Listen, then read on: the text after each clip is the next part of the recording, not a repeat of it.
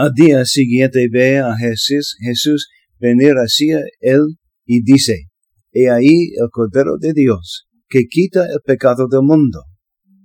Al día siguiente, Juan se encontraba de nuevo allí con dos de sus discípulos.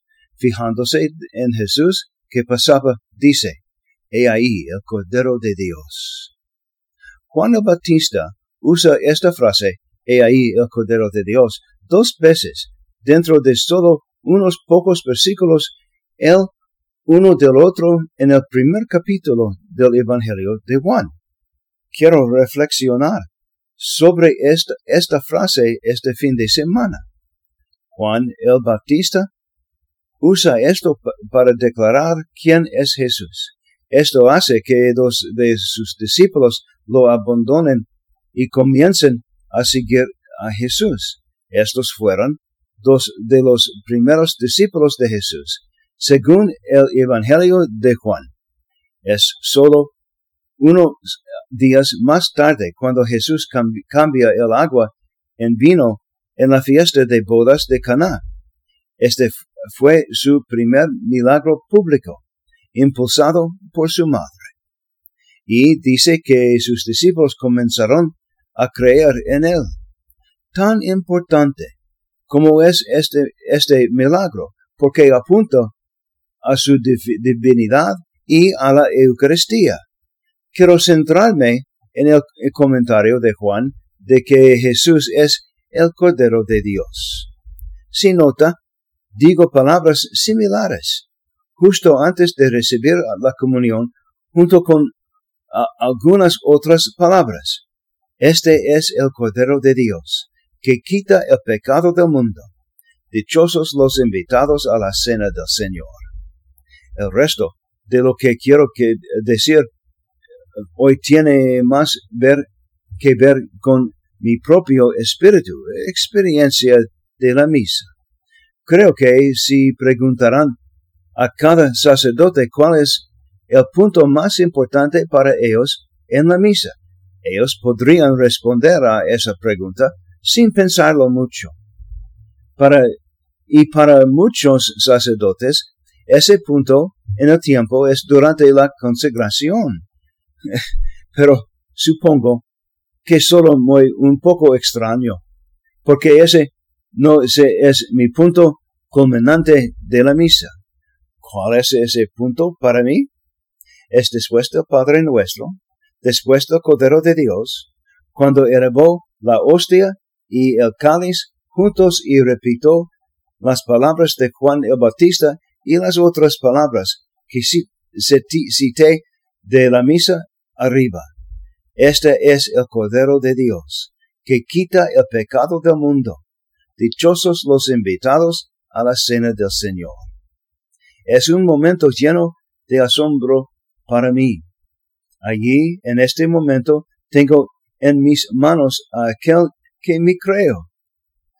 Sé que no soy digno de hacer eso por mi cuenta. Me, me he avergonzado de parte del trabajo de mis manos a lo largo de diferentes partes de mi vida. Sin embargo, Dios ve conveniente permitir, permitir que estas manos los sostengan y declararan a, ustedes que Dios está con nosotros. Justo antes de hacer eso, estoy llamado a genuflexión. Si te das cuenta, me tomo unos momentos, entonces, en el momento de la consagración, y he tenido gente preguntando si estaba eh, ah, en dolor debido a la genuflexión. La realidad es que me quedo abajo en la genuflexión por un momento de adoración. Cuando Dios elige venir entre nosotros de manera tan humilde como transformar el pan y el vino, eh, el vino. ¿Hay algo más que un siervo de Jesús deba hacer además de tomarse un momento para adorar la presencia inmediata de Dios mismo?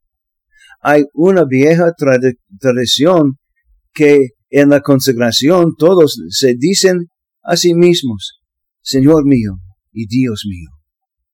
Esa es una cita de San Tomás, el domingo después de, de, Pascua.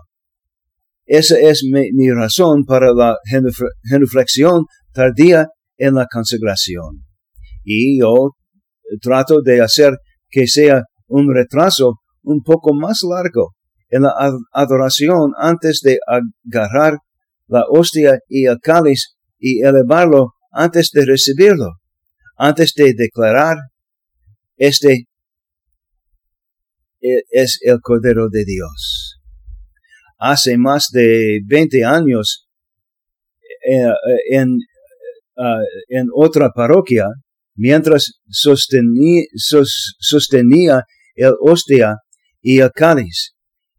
En ese momento, antes de recibir la comunión, me quedé atascado sosteniendo el cáliz y el hostia en el alto, en alto para que todos lo vean. No puede bajar el cáliz y el hostia de nuevo por un momento. Hacía tanto tiempo que me dolían los brazos, pero no podía moverme. Estaba atrapado, adorando a Dios allí en mis manos.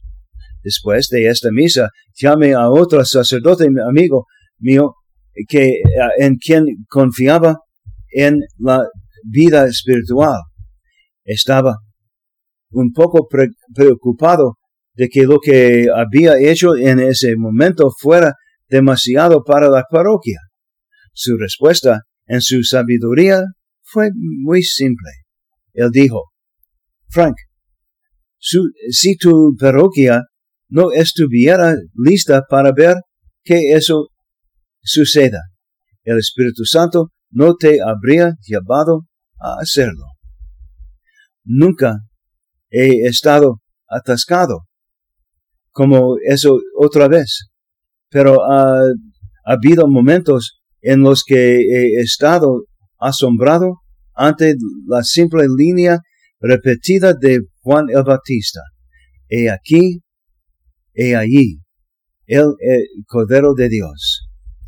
La razón por la que eh, estoy diciendo todo esto hoy no es de que deben anticipar que me quede atrascado de nuevo, sino para, para que puedan encontrarse atrapados en este momento en la misa y pasar un momento rápido en adoración. Ambas son parroquias que tienen adoración. Santa Juana de Arco ha tenido exposición del Santísimo Sacramento por más de 40 ah, años. Santa Mosmor no hace una exposición, pero tiene un grupo saludable de personas que toman tiempo en la adoración durante toda la semana. Quiero animarte. Quiero animar especialmente a aquellos que pasan tiempo en adoración. Quiero animar a aquellos de ustedes que han pensado en tomarse una hora.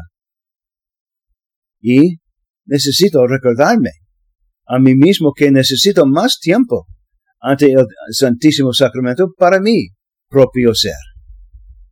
¿Cuánto cambiaría del mundo a nuestro alrededor si pudiéramos regenerar de nuevo el, movimiento de adoración a Eucaristía? Os ánimo de nuevo a considerar vuestra propia participan, participación perdón, en, este, en este proyecto tan digno de nuestras parroquias. Por último, quiero animarles a pedir a los sacerdotes que sean amigos de qué parte de la misa es más importante para ellos. Y si regularmente los que celebrando la misa, pídeles que resalten ese, ese momento un poco más de lo normal para que puedas ver su espiritualidad y participar en su, en su alegría por la presencia de Dios en sus vidas. Y te ves, solo tal vez, esto le ayudará a crecer en su comprensión de la gloria y la majestad de Dios entre nosotros, Emmanuel. He ahí el Cordero de Dios. Esto es Cordero de Dios. Amén.